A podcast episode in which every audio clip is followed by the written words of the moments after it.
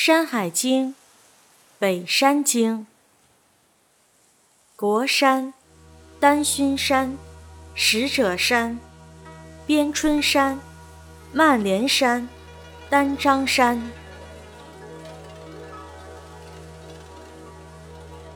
要北三百八十里，曰国山。其上多栖，其下多同居，其阳多玉。其阴多铁，一水出焉，溪流注于河。其兽多驼驼，其鸟多玉，状如鼠而鸟翼。其阴如羊，可以御兵。要北四百里，至于国山之尾，其上多玉而无石。雨水出焉，溪流注于河，其中多文贝。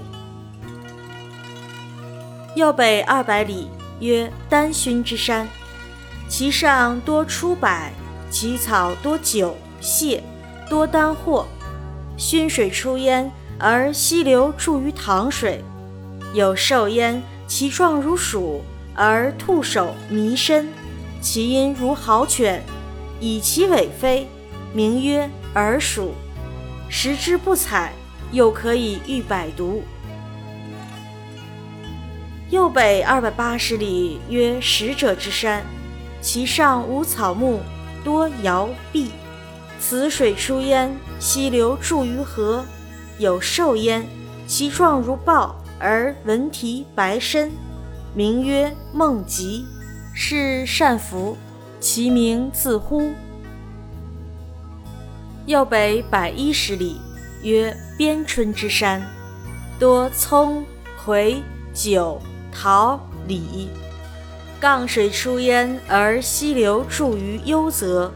有兽焉，其状如玉，而纹身善笑，见人则卧，名曰幽恶。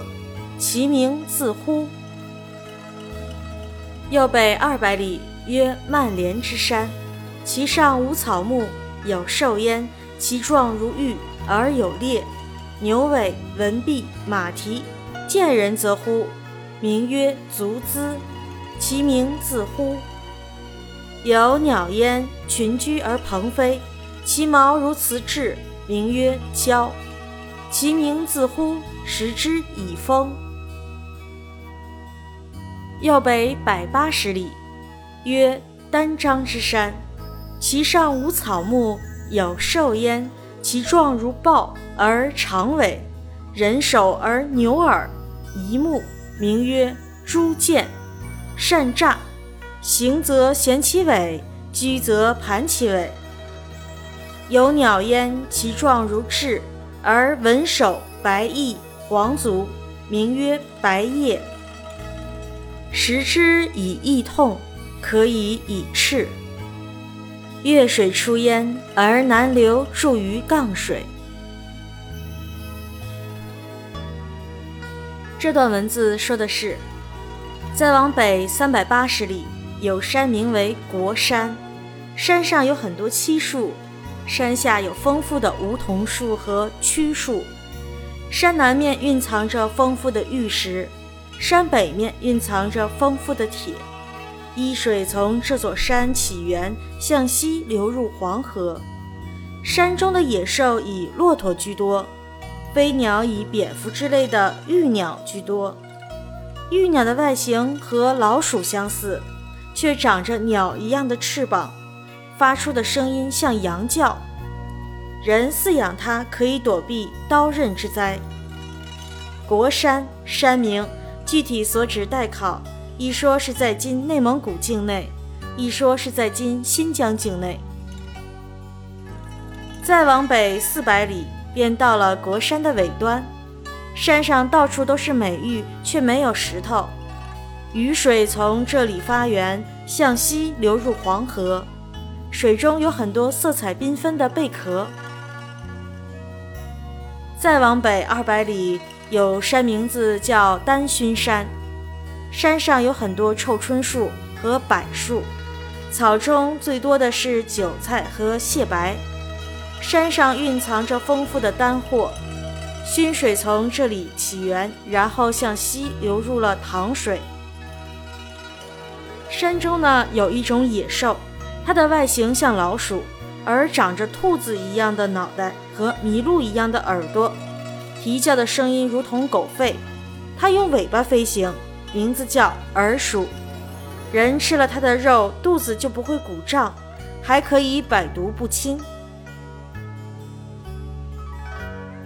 再往北二百八十里，有山，名字叫使者山，山上没有花草树木。蕴藏着丰富的瑶、碧一类的美玉。此水从这座山发源，向西流入黄河。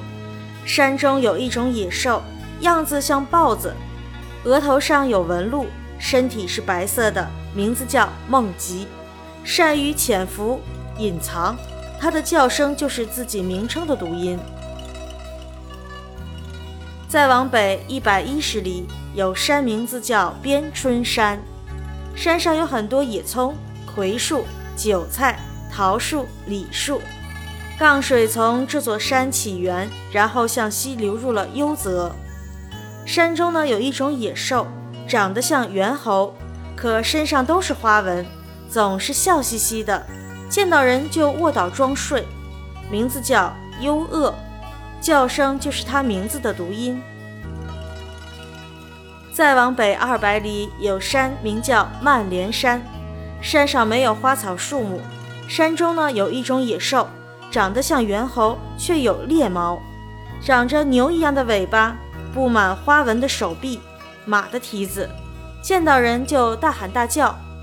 名字叫足姿，叫声就是它名字的读音。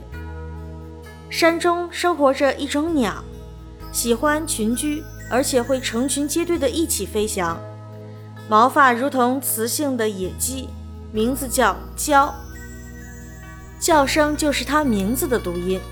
它的肉可以治愈中风病。再往北一百八十里有山，名字叫丹张山，山上没有花草树木，山上有一种野兽，外形像豹子，却有着很长的尾巴。脑袋长得像人，而耳朵像牛一样，只有一只眼睛，名字叫朱剑，擅长咆哮，走路的时候总是叼着自己的尾巴，睡觉的时候就把尾巴盘起来。还有一种鸟，长得像普通的野鸡，脑袋上遍布花纹，白色的翅膀，黄色的脚，名字叫白。人若吃了它的肉，便可以治愈喉咙痛。也可以治愈痴呆症。月水从这座山起源，然后向南流入了杠水。本集完。